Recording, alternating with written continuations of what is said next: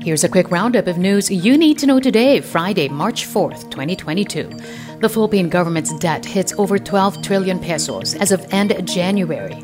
That's two point six percent higher from December twenty twenty-one's eleven point seven trillion pesos.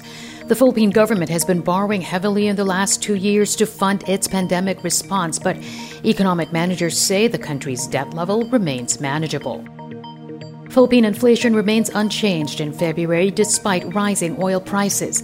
The Consumer Price Index again came in at three percent, within the Philippine Central Bank's forecast and the government's two to four percent target range.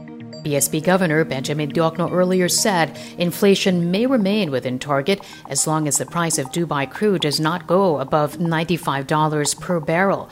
But he admits recent increases in global oil prices due to the conflict between Russia and Ukraine have raised global and domestic macroeconomic uncertainty.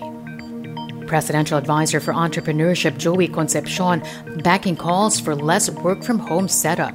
That's after more restrictions in workplaces were eased, with Metro Manila and several areas shifting to COVID Alert Level one.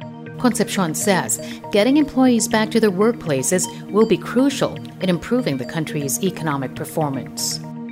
And Rappler C E O Maria Ressa accuses the Office of the Solicitor General of engaging in partisan politics ahead of the May elections. This after Solicitor General Jose Calida threatened to file a case against the country's poll body if they do not rescind their collaboration with the online news site. The agreement seeks to raise voter awareness, but Calida echoes the claims of the Marcos camp that the deal violates the Constitution and other election-related laws. And that's your latest news alert. For more stories, go to news dot a b s dash c b a n dot com and i want t f c dot t v.